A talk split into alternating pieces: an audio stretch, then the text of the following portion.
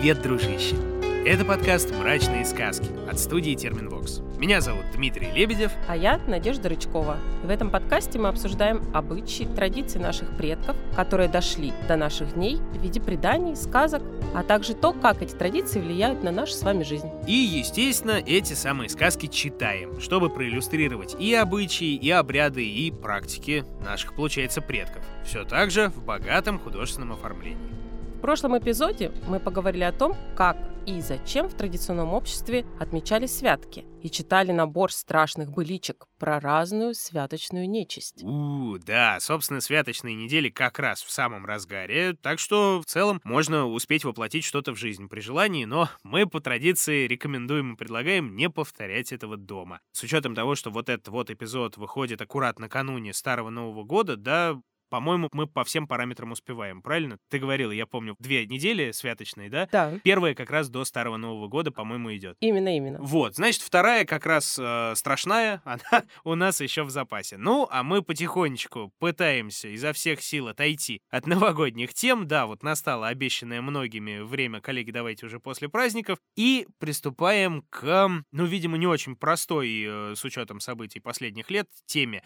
Но теме все равно очень важной, без которой жизнь традиционного общества представить трудно. А поговорим мы сегодня о солдатах, точнее рекрутах или, как еще их называют в традиционном обществе, некрутах. В общем, о призывниках. И о том, как воспринималась служба в традиционном обществе, каким был обряд проводов в армию раньше. Конечно, некоторые его элементы сохранились до сих пор и вполне функционируют в деревенском сообществе. И, конечно, о том, как менялось восприятие солдатской доли в разные исторические периоды. Вообще, обряд провода в армию, или его еще называют рекрутским обрядом, обряд поздний, по сравнению с другими обрядами жизненного цикла, о которых мы с вами уже успели поговорить в наших эпизодах. Естественно, как бы времена года менялись задолго до того, как появилось, в принципе, и государство-то, и государственная армия, получается, тоже. Да, он поэтому начал формироваться в начале XVIII века, когда Петр I объявил о всеобщей рекрутской повинности. До этого времени в армии служили только на добровольных началах, это мечты, и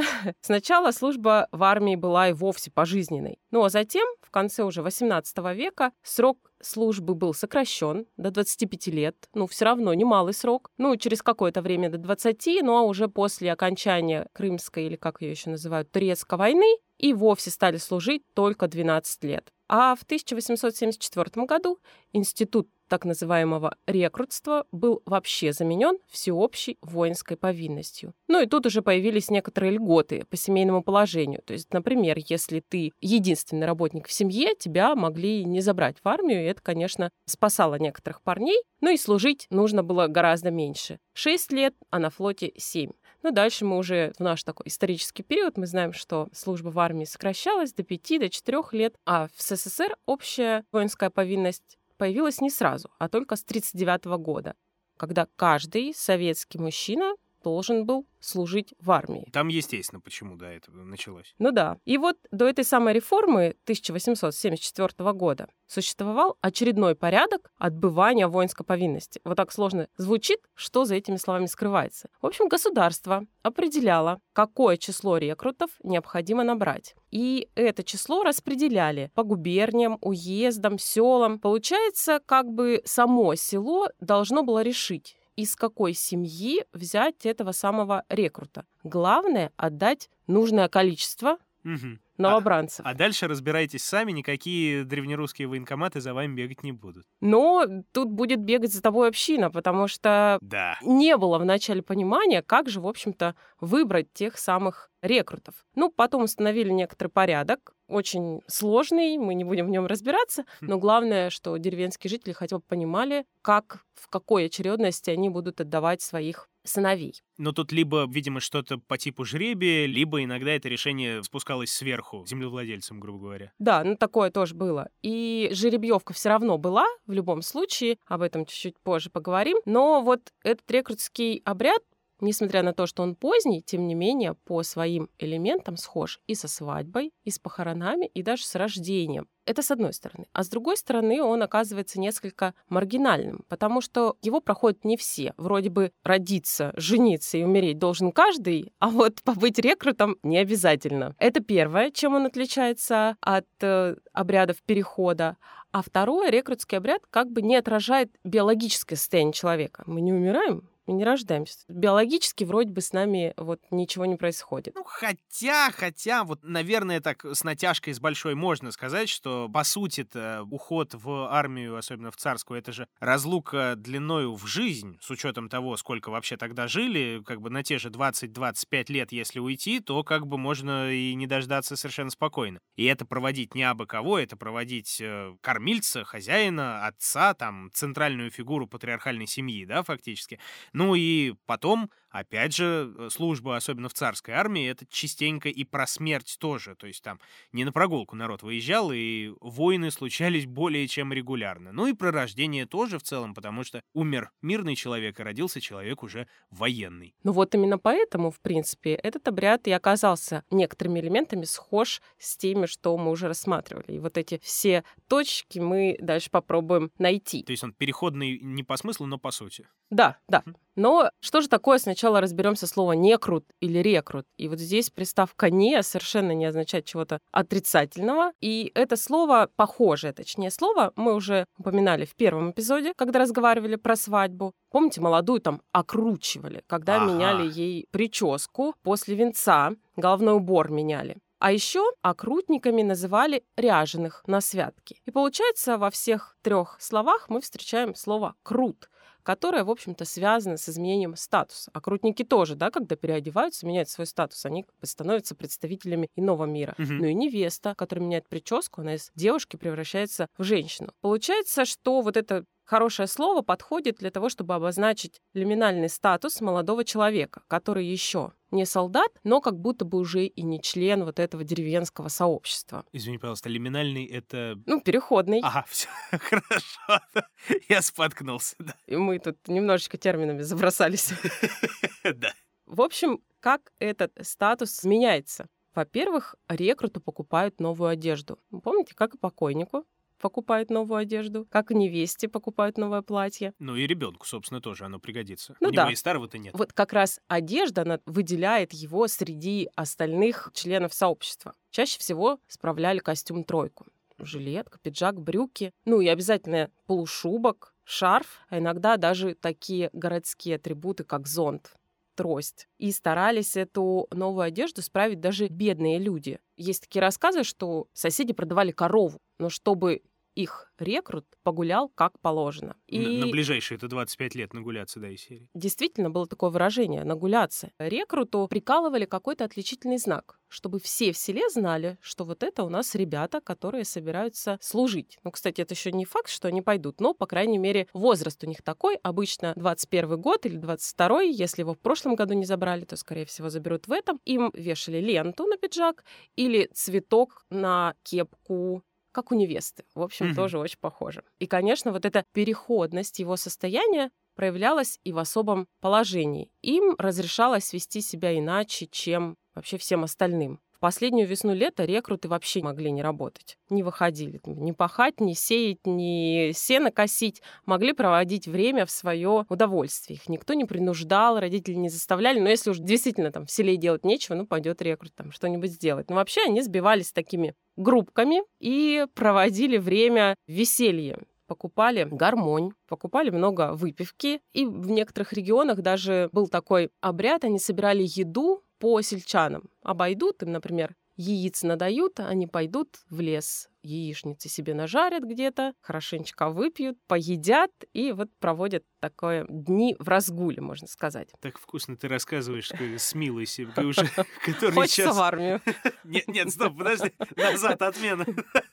Что интересно про выпивку. Парни, которые никогда до этого не пили, вот положение обязывало начать Потому что действительно, как ты говоришь, 25 лет, а ты водки не попробуешь. Уже и возраст подошел, как бы. Да, но помимо этого они, конечно, еще и бесчинствовали. В общем, как... даже без этого-то, действительно. Как святочная нечисть, о которой мы говорили. Вообще, кстати, очень похоже действительно и на святочные празднества. Обойти всех, всем напакостить, у всех что-нибудь да отобрать и как следует поесть, попить. Да, лавки перенести, поленницы раскатать. Ну, в общем-то, никто их не журил, не ругал за это поведение, потому что оно, как и святочное, как и масленичное, как и любое ритуальное, считалось нормальным и правильным. Единственное, только для этих людей и только в этот период. Если бы вздумали какие-то другие ребята без опознавательных знаков раскатать кому-то поленницу, ну, им бы, наверное, влетело от сельского сообщества. Правильно. А главное, их развлечение — это осень, время бесед, когда можно было встречаться с девушками. Беседы, значит, это такие собрания молодежи, когда парни и девушки снимали какой-то дом, обычно у вдовы, одинокой женщины, она их за какую-то символическую плату пускала к себе, ну, такой клуб. Дом культуры и отдыха,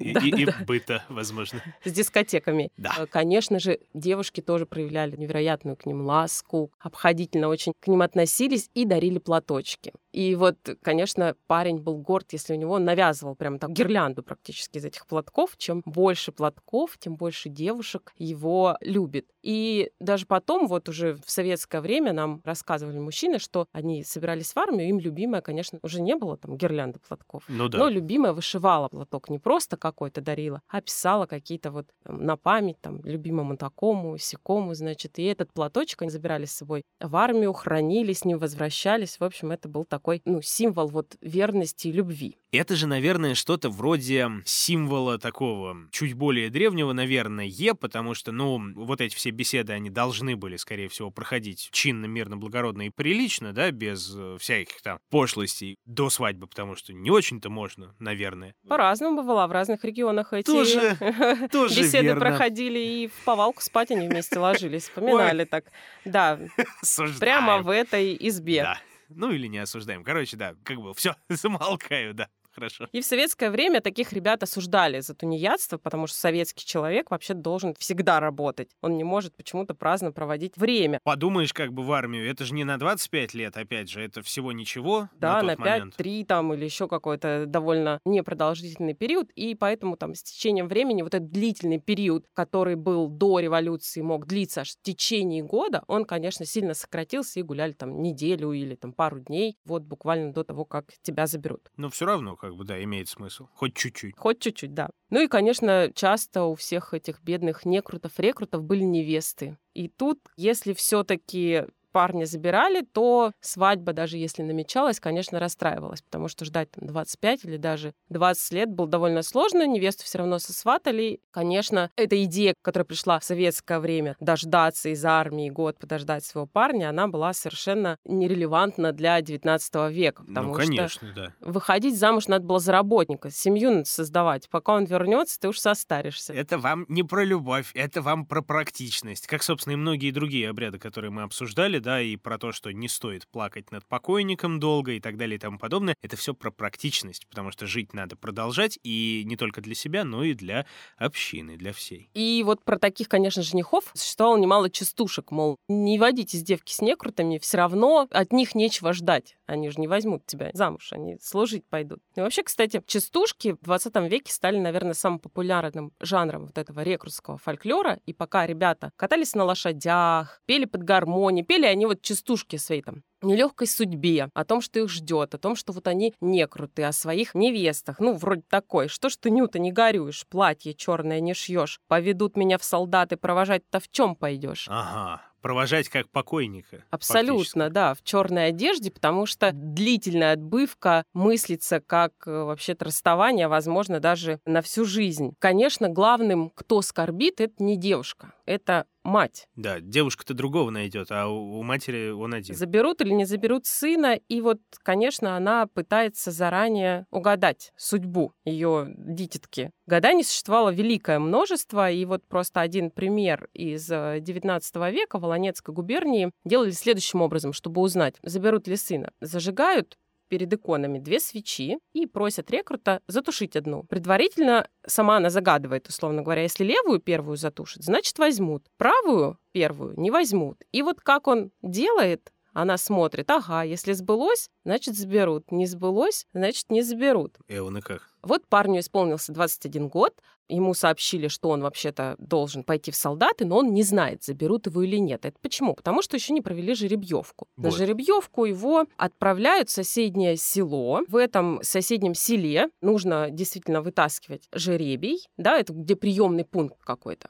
И, значит, ты можешь действительно вытащить дальний жребий, то есть это такой жребий, когда парня никогда вообще не заберут в армию. Белый билет фактически. Да. Чтобы этот дальний жребий вытянуть, парни мылись мылом от покойника. Помните, как раз мы в выпуске про покойников рассуждали, что те, кто обмывает покойников, стараются кусочек мыла выкинуть. Но огромное количество людей стараются еще его и припрятать. И колдуньи, которые могут для плохих целей использовать, и другие люди, которые им лечат. И вот, кстати, матери солдат тоже могли взять себе такой кусочек мыла, чтобы дать сыну помыться. И он как бы осмысляется, он превращается в покойника. Вот он придет в приемную, а его как будто бы нет. Вот такая вот идея. Он есть, но служить-то он не может как покойник.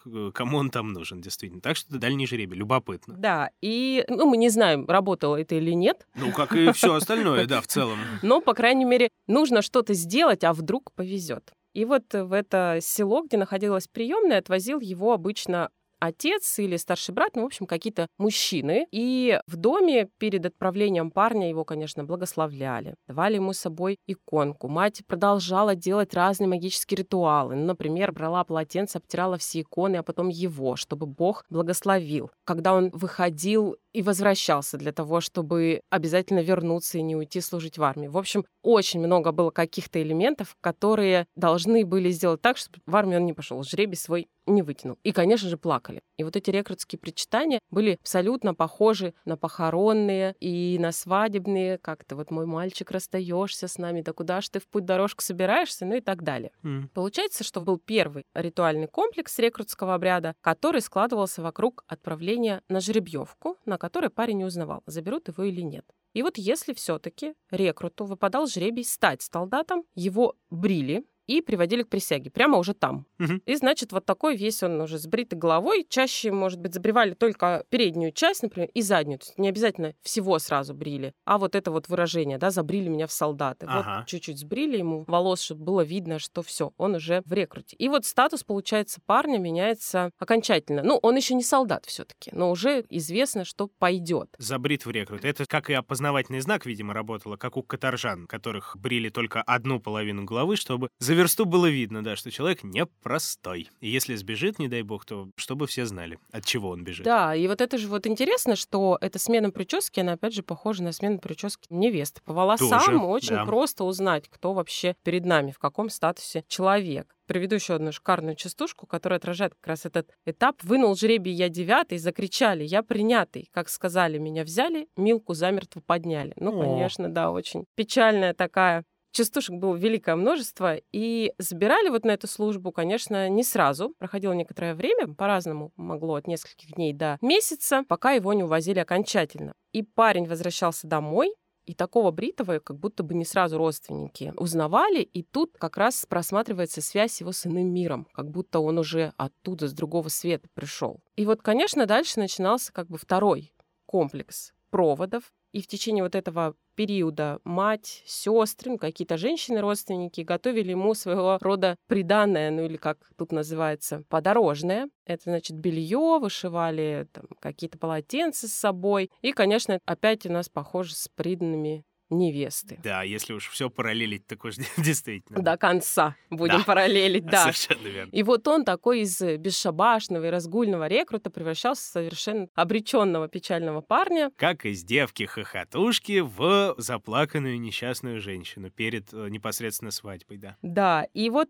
главный ритуал — это проводины или отвальное, вообще очень известное до сих пор сохранившееся слово, когда гости приносили подарки, деньги, а мать обязательно благословляла сына, давала ему иконку и часто заворачивали горсть земли родной. Но это вот тоже сохраняется до воспоминания наших информантов, которые рассказывали о своей службе в армии в 60-е, в 70-е годы. Они тоже брали горсть родной земли. Ну, особенно тех, которые провожали на Великую Отечественную войну, чтобы, если тебя убили где-то далеко от родины, ты хотя бы будешь вот рядом с землей со своей похоронен. Это тоже вот очень такая важная связь корней. Обычно же вот на кладбище всех вместе хоронят родственников, а ты как бы там где-то без вести. На чужой земле. А тут ты на своей земле. Ну, тоже так, как такой полумагический, полусвятой артефакт. Наверное, кстати, как иконы в том числе. Да, и об иконах очень много воспоминаний как раз наших информантов, чьи родители были на войне. Тогда, конечно, вот эта вот идея о том, что все советские солдаты срочно стали атеистами, она развалилась, потому что каждый солдат носил с собой иконку, ладанку, в которой была зашита молитва «Живые помощи». Она так называется в народе. Вообще это 90-й псалом, который называется «Живый в помощи Вышнего». И вот нам рассказывали, что часто, например, там пуля летела, попала в иконку, например, да, которая там была в кармашке. Однажды нам вообще рассказали, что мужчина взял на войну с собой крестильную рубашку, и которая вот его оберегала, значит, весь полк полёг, а он выжил, потому что у него вот его личная крестильная рубашка была, которую он передал своему сыну, и этот сын постоянно на важные до сих пор, там, вот в настоящее время на важные дела её с собой берёт. Вот такая вот история. Артефакты — дело такое, да. Да. И вот чтобы некрут этот вернулся домой, тоже были особые практики. Например, он отходил от дома недалеко, возвращался, как будто что-то забыл. Ну, есть такая примета, когда, например, из гостиницы уезжаешь, забудешь там что-то и думаешь, а значит, я сюда еще вернусь. А вот то, что нельзя как раз возвращаться, потому что примета плохая. А нельзя — это когда ты только отошел, действительно вспомнил и вернулся. Так нельзя. А вот ты нечаянно забыл, вообще про эту вещь забыл, потом домой приезжаешь, открываешь, ага, там нет у меня зарядки от телефона. А, наверное, там забыл, не знаю, в гостинице. Или монетки бросают в фонтан, говорят, чтобы вернуться. Чтобы вернуться, да. Да-да-да. И вот это вот такое как бы дальнее моделирование, оно быстренько происходит. Некогда солдату о чем-то думать, поэтому оно такое вот короткое. Похоже как раз на то, что нельзя делать, но вроде бы можно. Ну да. Опять же, его вводили спиной из дома, например. Или, конечно, не мыли пол после того, как он уходит, не подметали. Этот запрет сохраняется до сих пор, если мы уже в какую-то дальнюю дорогу. Мама мне всегда запрещала мыть пол. А то, значит, не доедут, не вернутся больше. Или наоборот, после плохих гостей, знаете, как говорят, надо пол помыть, чтобы они больше не приходили. Любопытно. Ловите лайфхак, да. Да. Ну и вот вся деревня его провожает. Обычно провожают до околицы, как говорят. Вот он идет пешком, с плачами, причитаниями. И сейчас тоже провожают до околицы, но, правда, до границы там деревни, часто с гармонией и песнями, и уже таких причитаний нет, но потому что не такой там длительный срок. Но, тем не менее, вот эта вот граница села, за которой лежит чужой мир, в котором мы отпускаем нашего прекрасного мальчика, она до сих пор существует. Как до кладбищенских ворот, получается, опять же. Опять же, и все, да, у нас параллели. Не отпускает. Вот интересно, что рекруты оставляли о себе память в селе. Ну, во-первых, это и девушкам тоже. Они там заламывали, например, какие-нибудь веточки и там повязывали ленты на них. Или оставляли елку, которая была украшена. Девушка, например, делала елку, прям небольшое деревце, украшали ее и оставляли в доме или куда-то прибивали. И часто по поведению этих предметов, как в сказочных героях, да, могли понимать, например, засыхает ветка, а может быть, с ним что-то плохое случилось. А если там с ней все хорошо, то, значит, и с моим рекрутом все хорошо. Да, я, собственно, сейчас вспоминаю из какой-то сказки, которая у нас точно была, крынку молока кто-то из героев оставлял и говорил, вот если затемнеет оно, значит, нет меня больше в живых. Это армянская сказка была «Занги-зранги» про собак, которые сразу на помощь к нему побежали. Да, но в русских сказках тоже три брата, когда один уходит, да, и там один остается младший, и старший ему говорят, ты там за каким-нибудь предметом тоже приглядывай, если с ним какие-то изменения, значит, с нами там что-то плохое происходит. Да, такой популярный фольклорный мотив. Ну и, в общем-то, дальше его отправляют, и начинается солдатская служба. Это такой особый период, о котором можно еще пару выпусков записать. Там и время течет иначе, что на воле, и статус парня меняется окончательно. Во-первых, опять же, по одежде.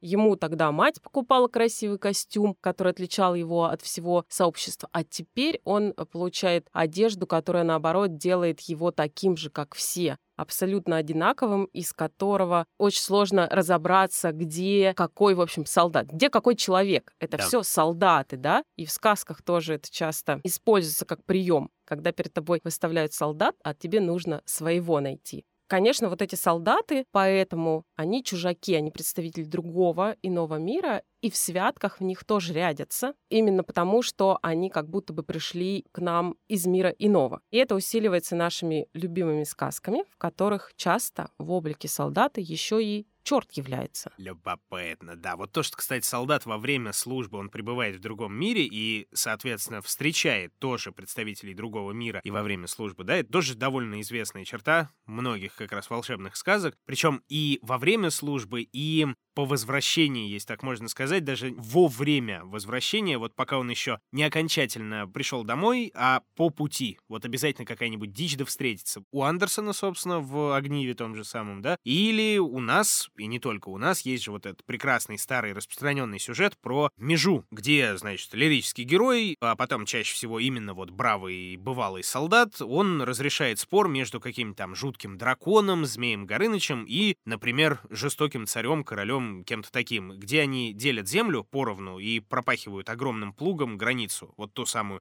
межу, да, справа твои владения, слева мои. А как только они всю землю перепашут, дойдут до моря, надо как бы и морские владения дальше делить. И вот, значит, запряженный в плуг змей, царь, который его погоняет с этого самого плуга, они вместе начинают пахать море, идут ко дну и там тонут, соответственно, справедливо, да. И солдат в этих сюжетах всегда такой находчивый, смекалистый, мало чего боится, ну, потому что служба всяк страшнее. Да, что уже бояться после службы? Встречи с кем угодно, да. И в основном он, да, выходит победителем, особенно над нечистой силой. Но вот как раз об этом сегодня мы и будем читать. К сказке.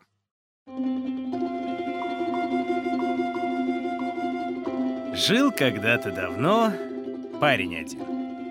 Пришел возраст ему, и забрали в некруты. Пора настала на службу царскую отправляться. Проводили его всем селом честь по чести, в дорогу снарядили, отплакали. И пошел парень, куда велено. Много лет уж прослужил, много сапог износил, много мундиров прохудил. Тяжела как-никак жизнь служивого. Вот вскоре соскучился солдат по дому, по старой матери. Стоит он как-то на часах. Низги не видать, ветер холодный пробивает. Зябнет солдат и думает себе. Вот бы сейчас бы в родимых краях побывать. А, да разве ж отпустят командиры? Ай, а все ж хорошо бы. По полю пройтись, квасу своего попить. Фу, хоть бы черт меня туда снес. Но вот из-за угла голос послышался. Ты звал меня? Ух ты ж! А, стой, кто идет? Смотрит служивый, а там стоит кто-то. Волосы черные из-под шапки, глаза как будто кровью налиты. Да ноги прячет. Звал меня, говорю. Ага, явно как. Ну, звал, выходит.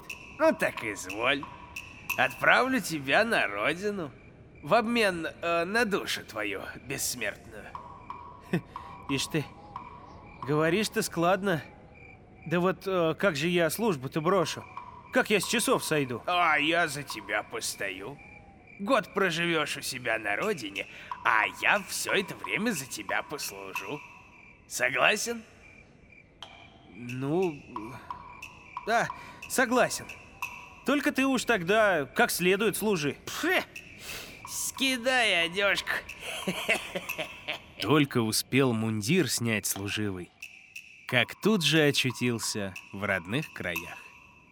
А черт на часах стоит.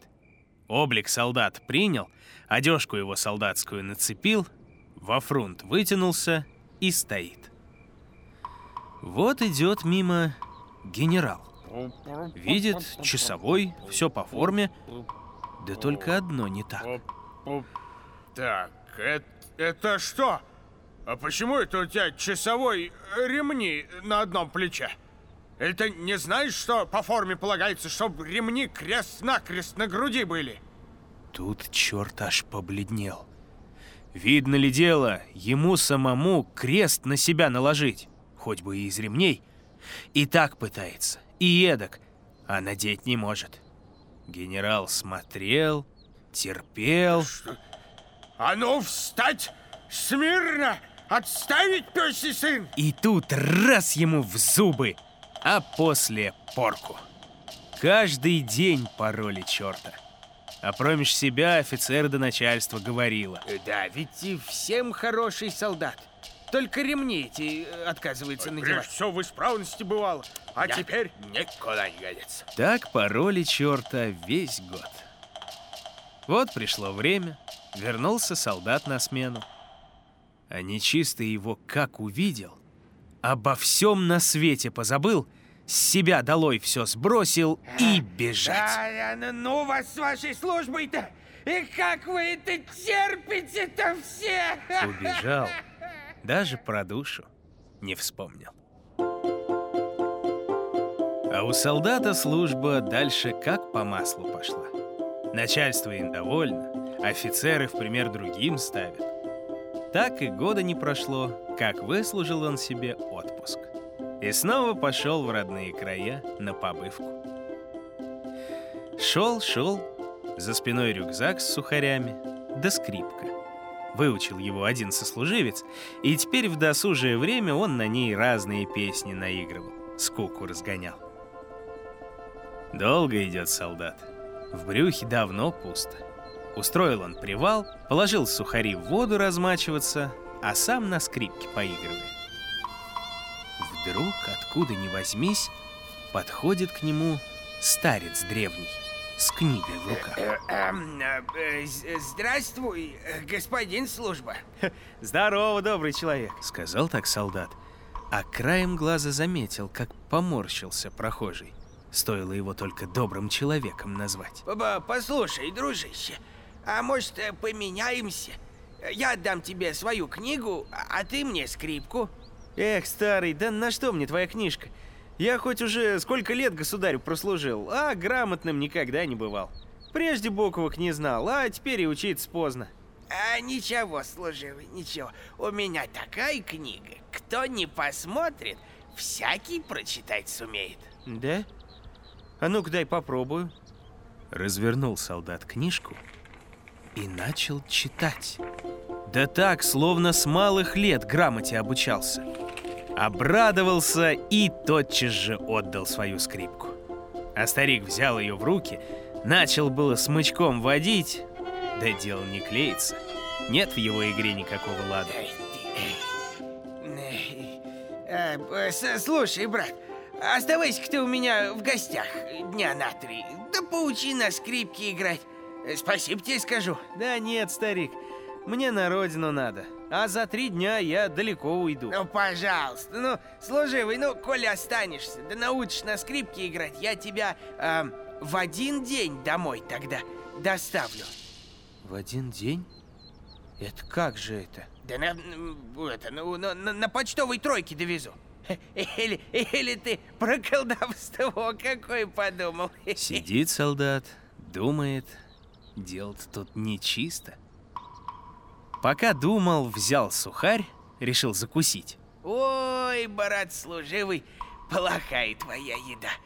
Ты лучше покушай-ка моей. Развязал старец мешок и стал доставать белого хлеба, жареной говядины, водки и всяких заедков. Ешь не хочу.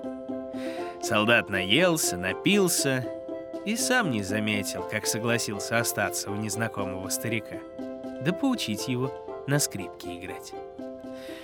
Прогостил у него 3 дня и просится домой.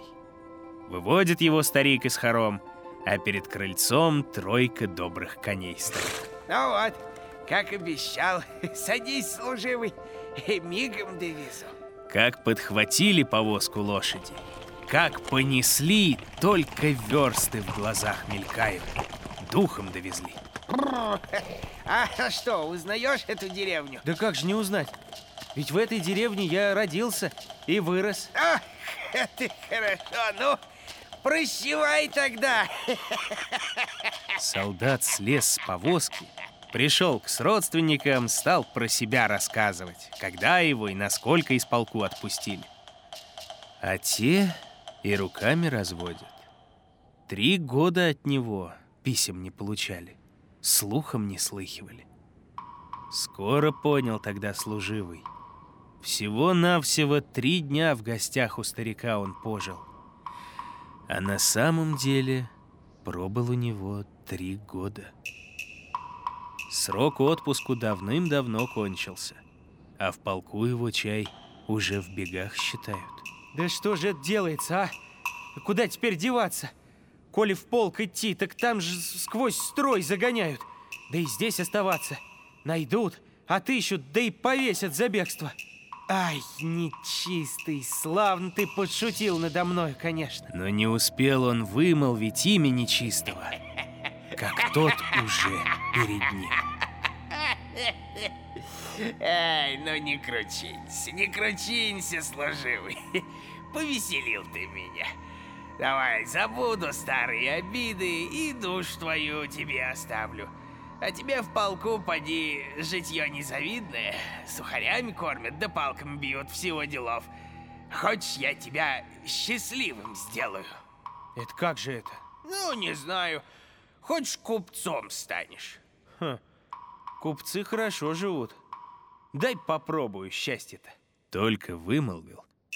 Как видит, больше он не на своей околице деревенской, а в столичном городе. Стоит посреди лавки богатой. Вокруг дорогие товары, ткани шелковые, украшения золотые да серебряные. Все в каменьях. Ну вот, а теперь, брат, прощай. Так погоди, и что же это, просто так мне все это дал? И душу не потребуешь? А, на сей раз не потребую. Но коли еще раз встретимся, не обессудь. Уйду теперь за 39 земель в 30-е государство. У тамошнего короля есть прекрасная дочь, Марья Королевна. Буду ее всячески мучить. Ну, бывай! Сказал так, столбом дыма обернулся, взвился к окну и пропал. Зажил наш купец припеваючи, ни о чем не тужит. Счастье само так и валит на двор. В торговле ему такая удача, что лучше и требовать нельзя. Но вот стали ему другие купцы завидовать. Вот и я говорю, да, всю торговлю у нас отбил злодей. А, чтобы пусто было. Ну, давайте-ка спросим у него, откуда он и что за человек. Может ли он тут торг вести, если дозволение у него какое? Пришли к нему. Стали допрашивать. Ну, братцы мои, мне нынче некогда с вами толковать. Вы приходите завтра, все и узнаете. Люди торговые разошлись по домам, а бывший солдат, ныне купец, и знать не знает, что ему делать, да как отвечать. Эх, и здесь не получилось. Надо бы бросить лавку, да уйти ночью из города. Сгреб он все деньги, какие под рукой были, и вышел за городские ворота. Оттуда пошел прямиком в 30-е государство, навстречу самому черту. Вот дошел он на заставу, назвался лекарем, мол, слышал он, что королевская дочь больна, все мучится, а он ее вылечить может. До самого короля дошла молва о чудесном враче. И призвали его во дворец. Вот что, мил человек, коль ты вылечишь мою дочь, отдам ее за тебя замуж. Берусь, ваше величество, охотно берусь. Только прикажите мне дать 3 колоды карт, 3 бутылки вина сладкого, да 3 бутылки спирту горячего, 3 фунта орехов, 3 фунта свинцовых пуль, да 3 пучка свеч воску ярого. Подивился король, но обещал, что все исполнит. А солдат меж тем дождался вечера, купил себе на базаре новую скрипку и пошел к королевне. Зажег в ее горницах свечи, начал пить, гулять, да на скрипчике играть. Вот полночь наступила, вошел в покой королевны нечистый. О, здравствуй, брат. Здорово, коль не шутишь. Снова свиделись. Помнишь, что я тебе обещал в нашу последнюю встречу? Помню. Потому и пью вон.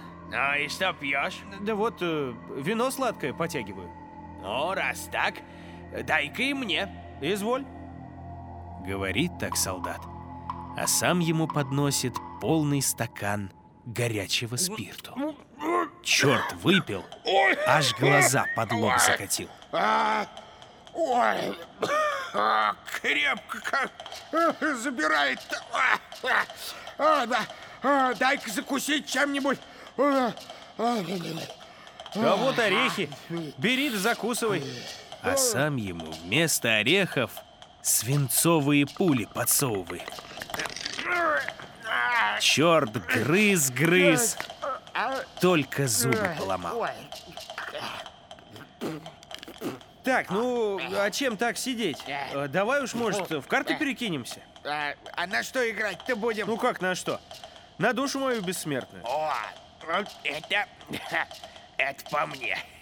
Давай, да. Ну тогда садись, я раздам пока место. Так. Ой, ты ж, и будто невзначай все три колоды в воздух бросил. Разлетелись по всей комнате карты. Кинулись черт с солдатом их собирать, потом пересчитывать, а все их то больше, то меньше. То по три туза пиковых в колоде, то вообще ни одного. Пока то да сё, время ушло. Рассвет на смену ночи пришел. Закричали петухи, и пропал нечистый. Наутро королевна рассказала королю, что впервые за долгое время спала спокойно, не мучилась. На вторую ночь то же самое солдат учудил. А к третьей попросил. «Ваше Величество, а прикажите в 50 пудов клещи сковать, да еще сделать 3 прута медных, 3 прута железных и 3 оловянных». Вот настала глухая полночь. Явился нечистый. Снова пить гулять со старым товарищем норовит. А тот сидит, будто и не слышит. Все на клещи смотрит. «А это у тебя... что?» «Да видишь ты, какое дело. Король-то меня на службу взял. Заставил музыкантов на скрипке учить. А у них у всех пальцы-то кривые. Ну, да вот не лучше твоих. Надо в клещах выправлять». Братец, слушай, а нельзя ли и мне пальцы выправить? А то до сей поры так на скрипке-то играть и не научился». «Ну отчего ж нельзя? Давай, клади сюда пальцы». Черт вложил обе руки в клещи. Солдат прижал их, стиснул, что было сил. А потом схватил прутья и давай черта подчивать. Бьет, да приговаривает. «Ага, попался. Это тебе за службу. А это тебе за отпуск мой загубленный. Это за купечество. За королевну тебе. А это просто так пусть бы. А так получать». А солдат, знай себе, бичует. Прыгал черт, вертелся, на силу вырвался. И лишь улетая в окно, крикнул: «Хоть ты и женишься на королевне, а из моих рук не уйдешь. Только отъедешь за 30 верст от города, и твоя душа бессмертная в моих руках будет!»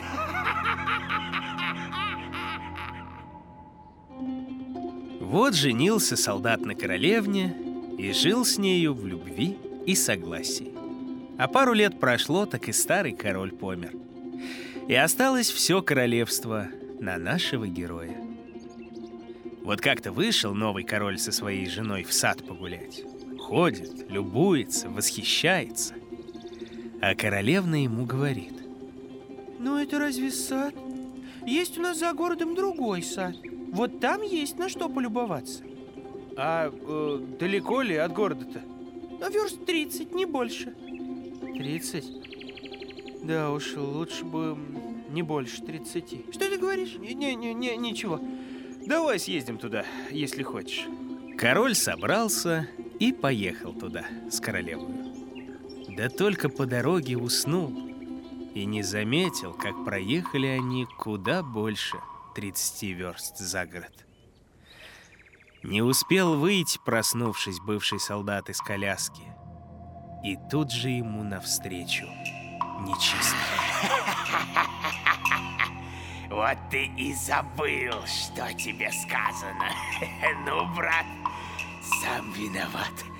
Теперь из моих лап не вырвешься. Ну, что делать? Видно, такова судьба моя. Позволь хоть с молодой женой проститься. Прощайся. Да поскорее. На этих словах в сборнике Афанасьева этот сюжет таинственно обрывается. И читатели самого классического сборника русских народных сказок так и не узнали, чем кончилась история несчастного служивого, который оказался в должниках у черта. В примечаниях только сказано, что сказка эта напечатана не вполне. Видимо, потому что концовка была довольно непечатная. И она действительно весьма похабная. В другом, более старом сборнике приведена. Чуть позже расскажем. А пока... Прощайся, да поскорей. Поцеловал солдат жену в последний раз и уж приготовился с душой навек расстаться, до страшного суда в аду мучиться. Слезы невольно ему на глаза навернулись, не видит, как из коляски выходит. Да видно, Господь его уберег. Неведомо откуда оказался в повозке мешок с инструментами кузнечными. Задел король бывший солдат мешок этот, и посыпались на землю гвозди, прутья, молотки и клещи. Проклятый, нет! Снова клещи приволок! Но нет, нет, просто так! Завопил черт, дымом черным обернулся и пропал. С тех пор солдат наш его никогда больше не видел. А по стране своей ездил спокойно. И клещи всегда с собой возил. Так и жил он в счастье, достатке и добром здравии до самой старости. Такая вот получается сказка. Да, что встречается, давайте самое смачное оставим чуть-чуть на потом. Из того, что я запомнил, это то, что форма делает человека неотличимым от нечисти. То есть как вот черт надевает его форму и становится похож практически на него сразу же. И выдает его единственное только то, что у него крест-накрест ремни не повязаны. Да, но вот это ровно о чем мы говорили, что да. В принципе в солдатской форме все на одно лицо. И пойди разбери, где там черт, а где там твой любимый, где вообще...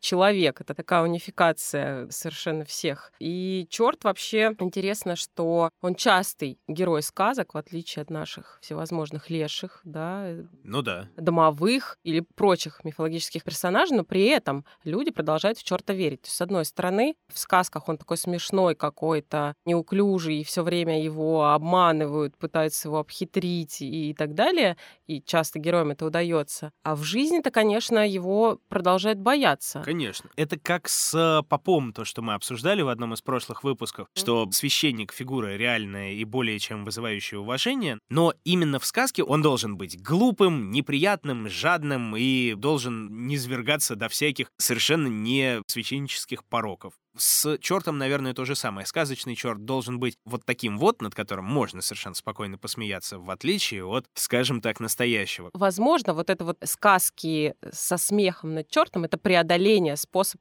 проживания, не дай бог, и встречи с ним. Да. Опять же, и способ вообще взаимодействия. Если вдруг мы с ним встретимся, то лучше бы наше взаимодействие вот проходило вот так. Совершенно верно. Собственно, концовка, то, что обещал, коротко скажу, 18+, начинается немножечко контент, поэтому уберите детей от ваших голубых экранов. Там в том самом старом выпуске встречается следующее, что вот этот товарищ-солдат просит проститься с женой и говорит: ну, дорогая, все, ухожу я в ад, принимай ради меня стыд в последний раз. Жена, значит, юбку приподымает, ложится на луг, ноги раздвигает, а черт смотрит и говорит: а, так ты клещи притащил. Нет, больше ты меня не словишь. Вот такая вот получается история.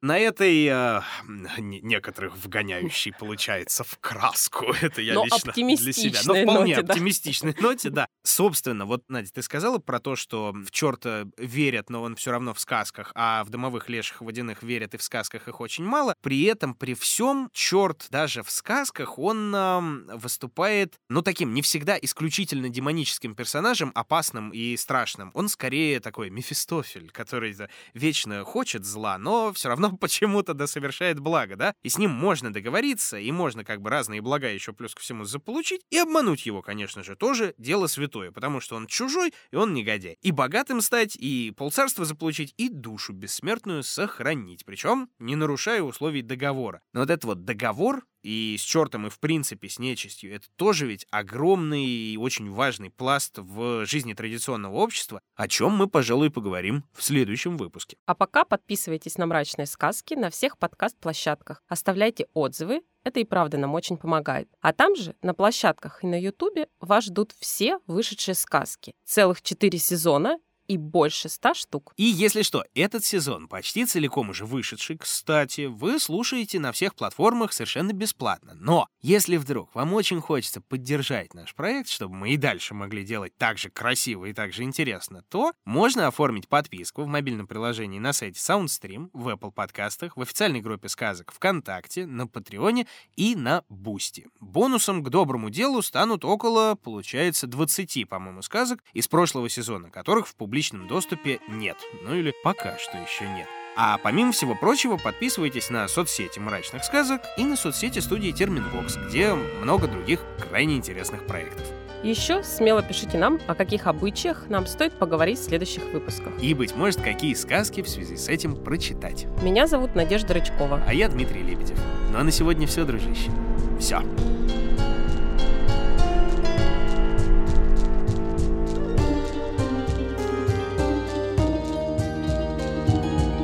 Находили, объясняли и читали сказки Надежда Рычкова и Дмитрий Лебедев. Собирала их в звуки и украшала Ольга Лапина. Писала завораживающую музыку Полина Бирюкова. Рисовала мрачные картинки Алена Христианова. А продюсировала все это Елизавета Лобанова.